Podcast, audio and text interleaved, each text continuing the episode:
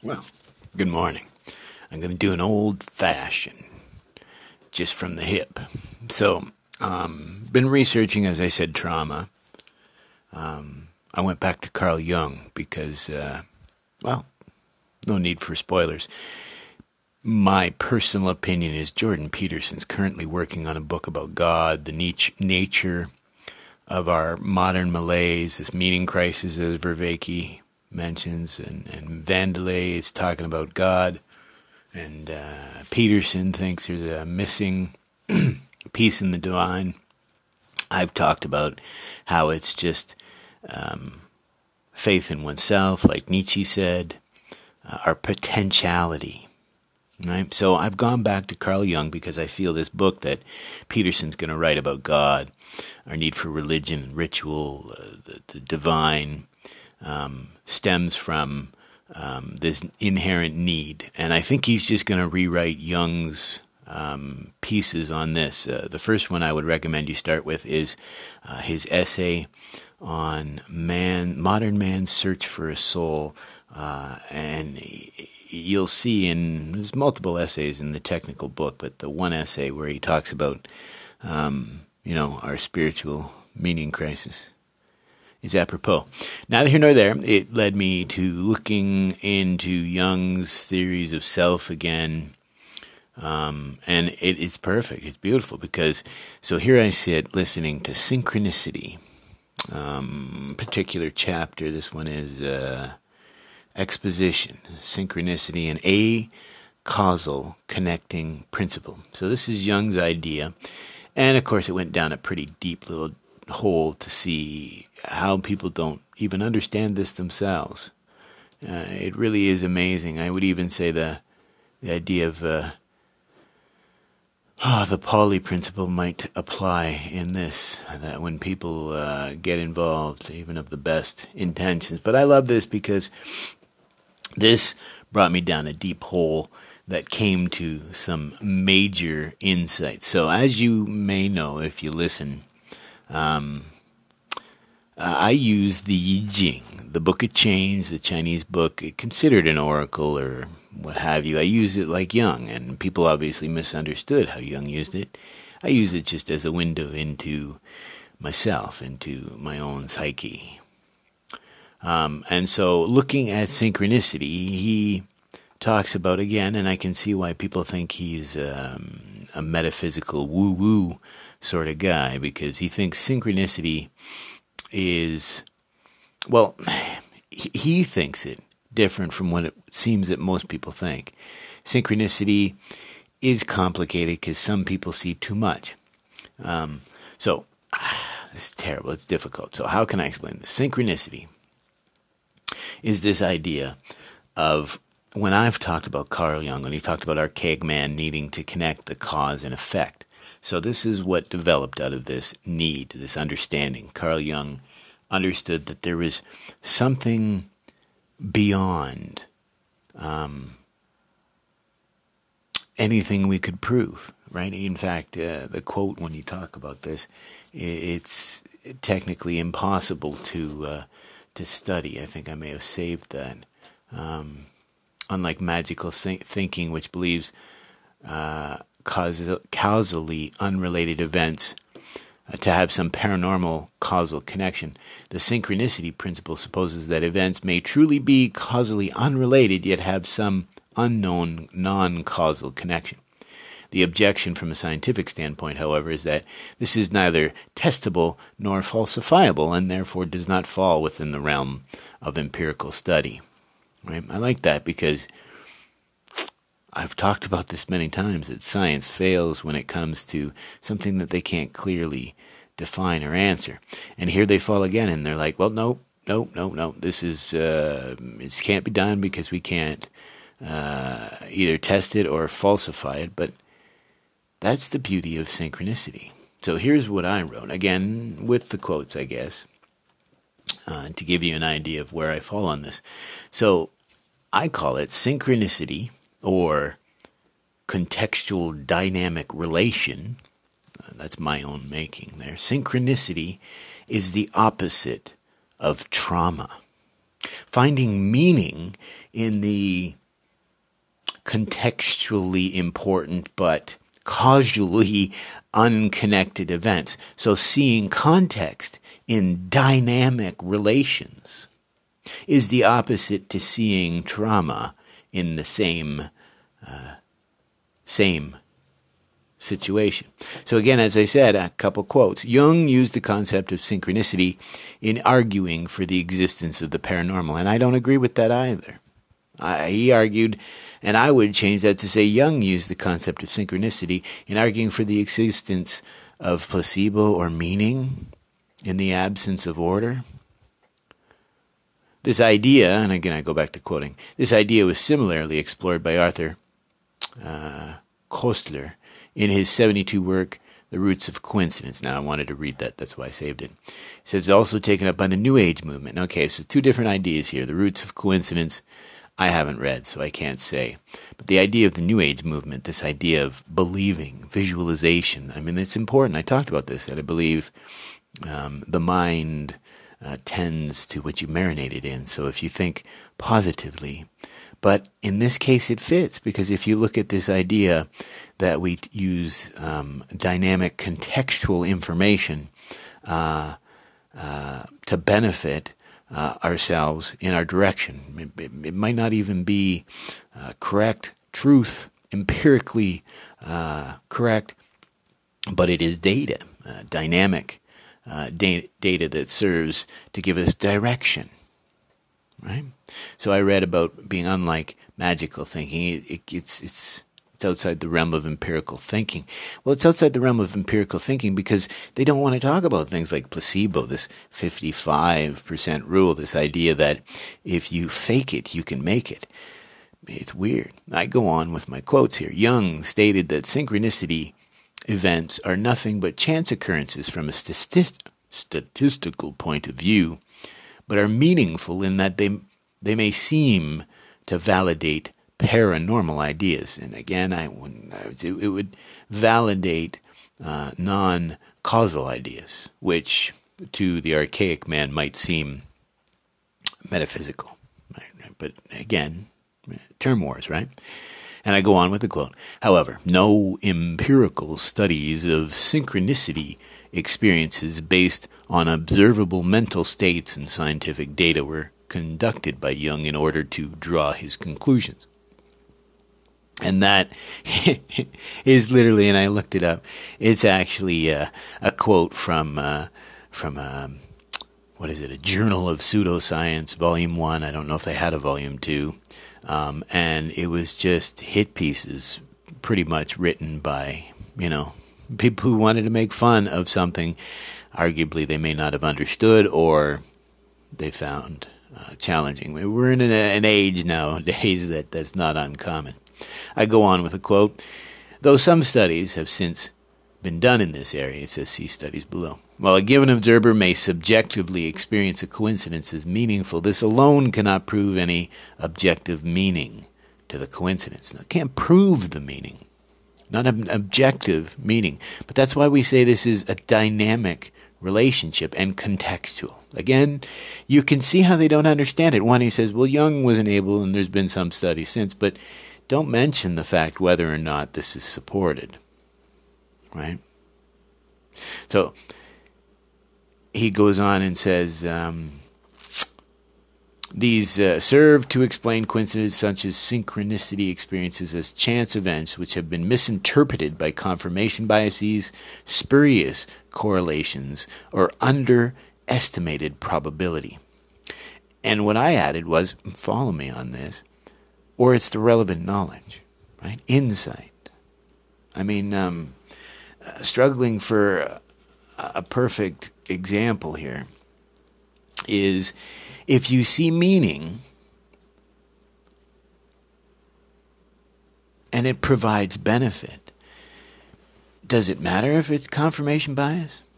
Is it still spurious correlation if it gives you hope and drive and succor? And this underestimated probability. The only thing I go back to is what Nietzsche said we are the Ubermensch. Um, it's our underestimated probability that holds us back. And I go on, and this led me to something called dynamic systems theory, which is something they use to explain synchronicity. This is some of the study, uh, modern science, that they were referencing that might um, give credence to this uh, idea. But I think Jung was not talking about science, was not talking about the mind or metaphysics, but he's talking about it all. I've talked about this myself, that I think that one of the greatest mistakes that science or mankind ever made was separating philosophy from science, from religion, from psyche, nice psychedelic, the mind revealed we can't achieve any of these without revealing the truth. So, this is where dynamic systems theory comes in. Right? We use context, and this is, I believe, what I wrote. We must use context and faith, or face apathy and freeze. And it talks about variability as information. Right? So people, in this quote, people routinely show this kind of variability in behavior, rarely performing at a single fixed level consistency. All behavior emerges through interactions between person and context. Well, it's uh,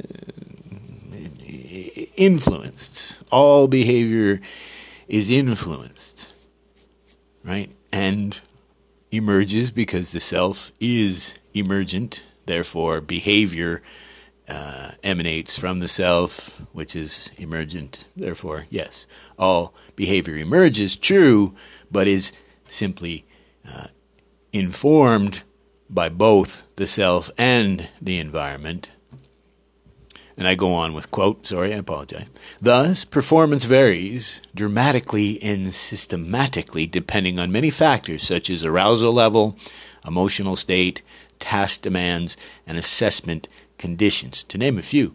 And I argue this is where I went and uh, titled my piece that synchronicity is the opposite of trauma, because here we can see, right, your arousal level can actually block your um, grokking of of uh, uh, salient uh, information, your data, your your contextual uh, guidance because it goes on, it's beautiful. So the skill is both present and absent, and I'm quoting again, depending on the context. In other words, it is dynamic. The importance of support is hardly controversial. Again, I jumped, but still quoting. However, when studied through the lens of dynamic systems, contextual support can reveal surprising facts about learning. And I added community and support for trauma right? So we can see this again, right? Uh, one of the greatest um, gauge of success when it comes to addiction, trauma, um, growing to adulthood successfully from any childhood, but particularly from a challenging childhood. Uh, community, support, um, and obviously contextual uh, understanding right? That's why, again, what did I uh, title it here? Contextual dynamic relation.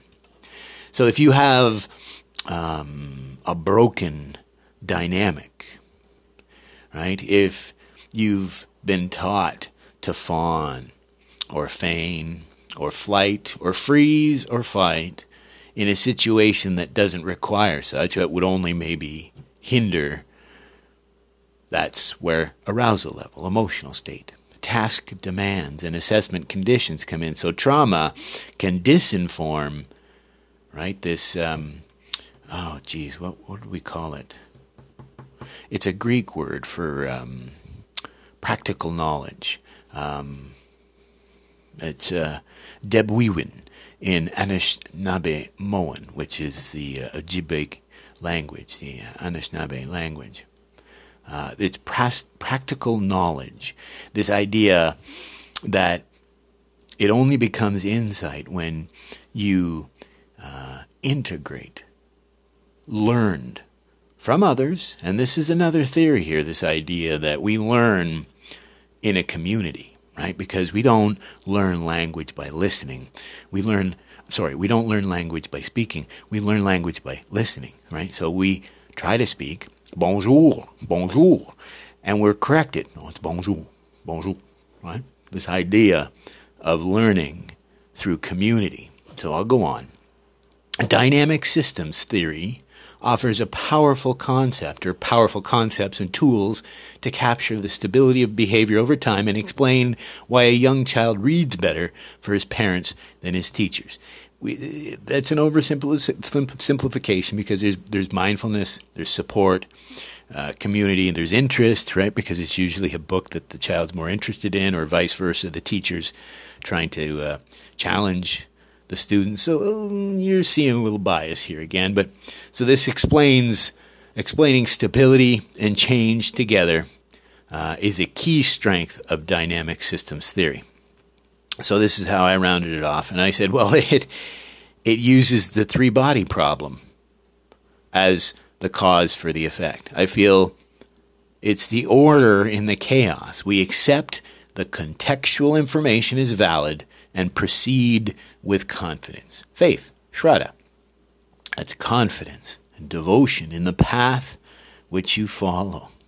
Right? So we're arguing here that the systems are too complicated, too dynamic, ever evolving, ever changing, that by the time we observe, it's already too late for, you know, an understanding, a complete contextual understanding of the entire dynamic environment. So you just accept. Accept it, acceptance. So you're not attaching to either your expectations or your experience. And therefore, you can either heal, prevent, or, uh, you know, completely eliminate trauma. It's this idea, again, Friston's free energy. You sit not surrounded by um, the assurance of community. That's where knowledge and expertise comes from. More so than uh, self directed knowledge, is a community of like minded giving support. So, in the end, synchronicity, arguably one of the most important aspects of the uh, human creature, because I've been talking about Marshall McLuhan's theory. Um, two of them may have come to pass. One that we might begin to replace technology just because it's new. We didn't review whether it was um, a benefit, if it was replacing an older technology. Is it is it is it uh, an, an advancement forward instead of just replacing it wholesale? And the other argument that he had was that there might come a time where both generations, the old and the new, would struggle to find their grammar, their grammar. I apologize. They would struggle to find their grammar, this, this language, this dynamic, this protocol, uh, didactic, this way of existing with each other, with oneself, with technology, with the world. He predicted there would come a time when both generations. And I argue he didn't even realize that we would have multiple generations, right? Great grandparents interacting with grandparents and, and parents and children. It is a multi generational um, struggle for grammar. So, again, dynamic systems theory might help us. Is it metaphysical thinking? Sure, if you see it that way. I see it as simply having faith in oneself, as Nietzsche once called, right? If you remember to take his two quotes, that if uh, the deity is deceased, long live the Ubermensch, he's not um, disenfranchising us from our potentiality.